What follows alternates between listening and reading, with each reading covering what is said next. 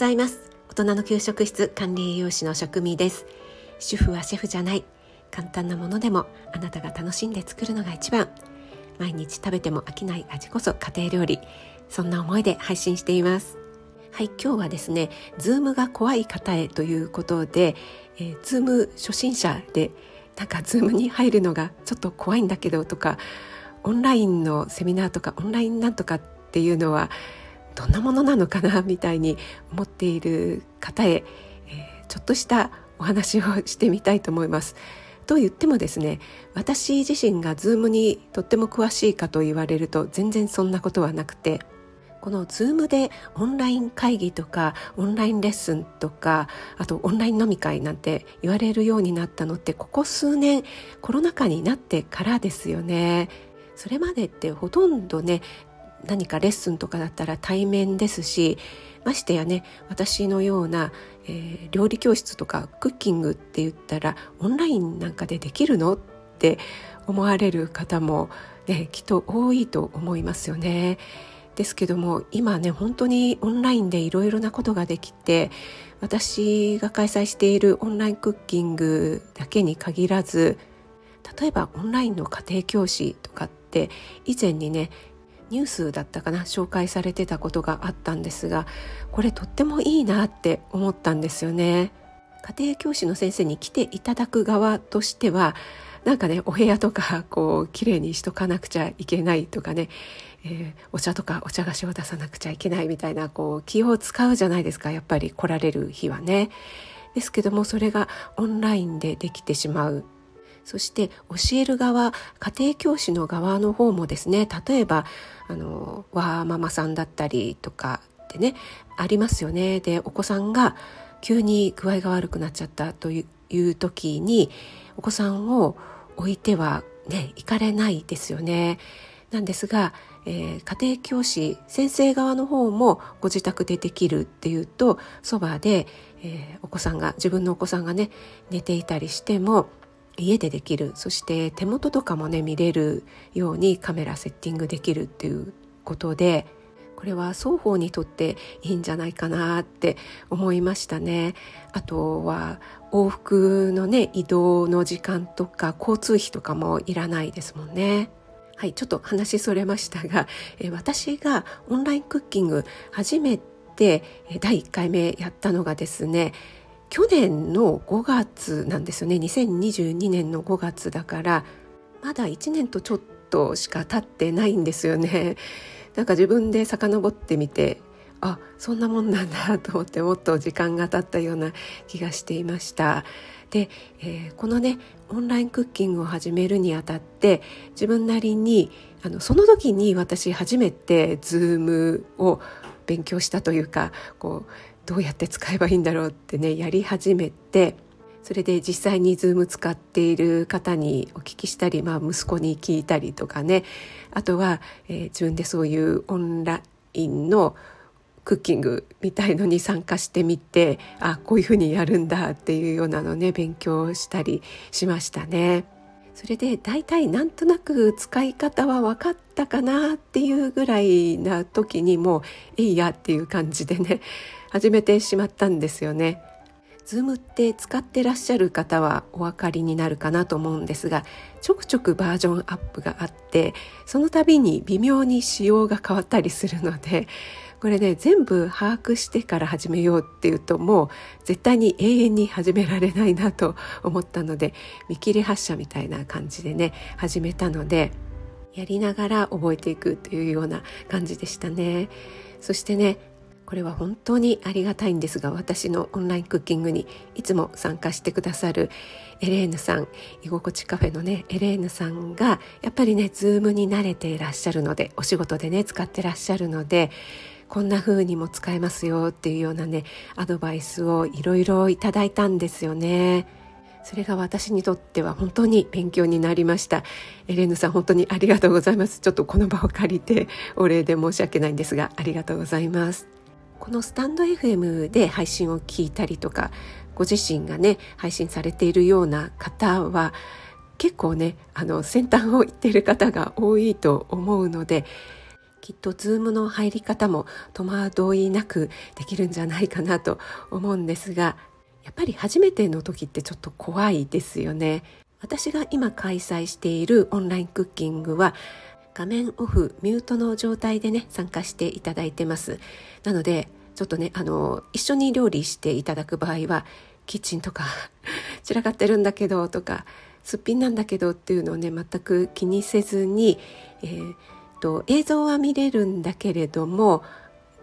料理ライブみたいな感じで見ていただくことができるんですよね。自分の方は見えないという感じです。ただ参加してくださっている方がこう画面は出ませんけども、黒い四角でニックネームだったりね、何々さん、例えば食味みたいな感じで見えているので、この方も参加しているんだななんていうのが分かりますし、なんとなくみんなで一緒にやってる感っていうのはあるんですよね。そして、チャットでもね、ご質問を受け付けてますので、すいません、炊飯器が炊けた音が入ってしまいましたが、はい、気を取り直してそうなんです。で、チャットでね、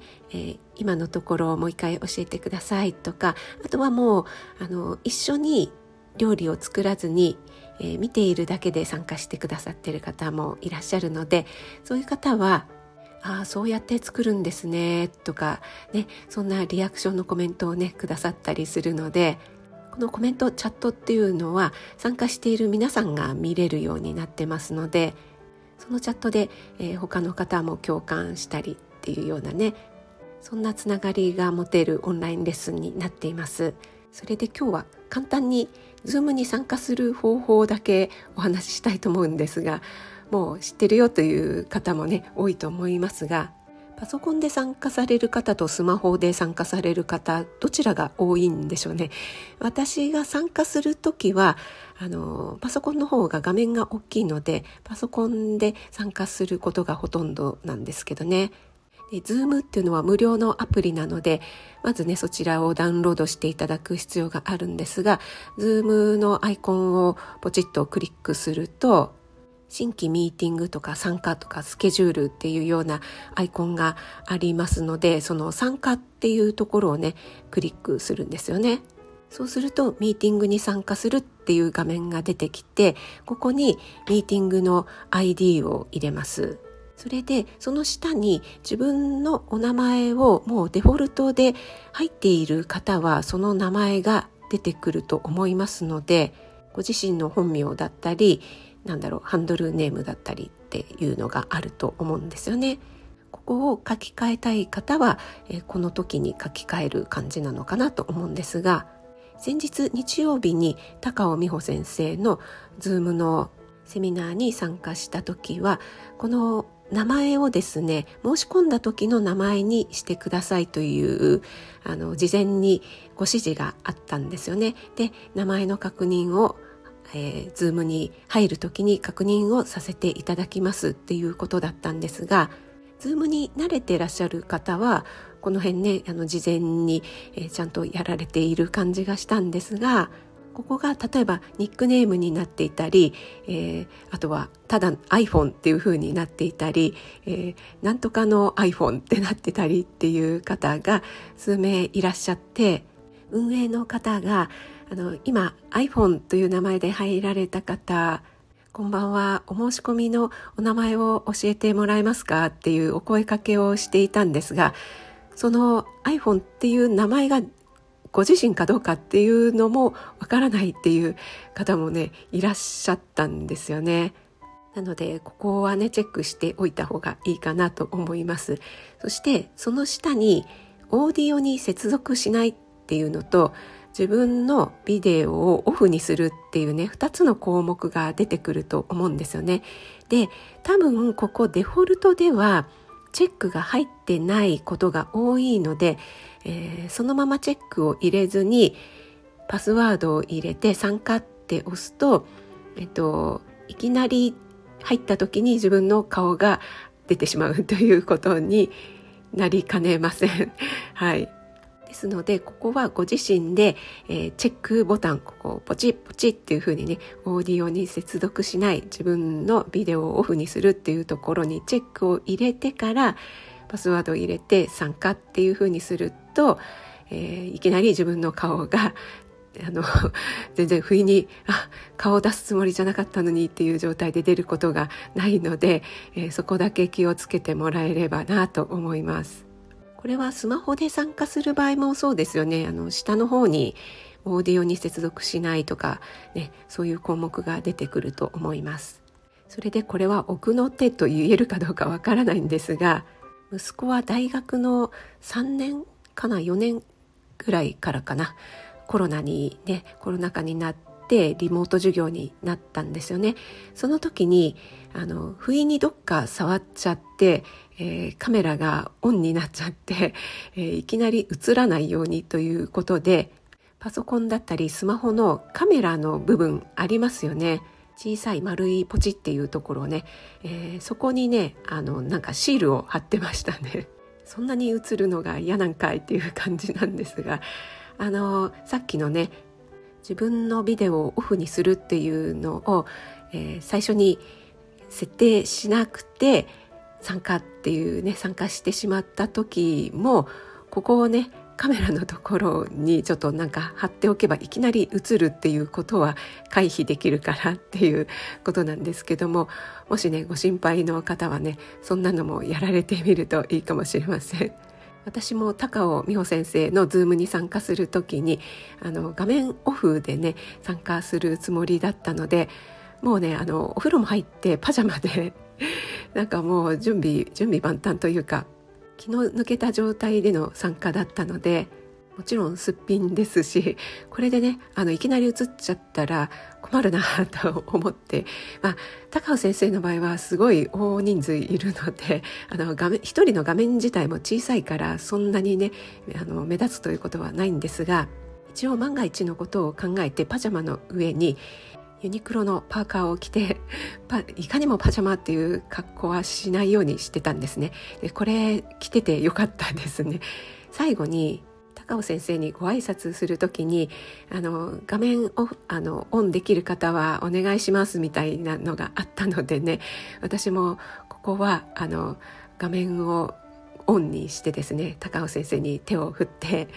ご挨拶させていただきました。このZoomのホストになるのではなくて、参加するだけだったらここのね参加するというところだけクリアすれば、あとはもうほとんど聞いてるとか見てるだけですのでね。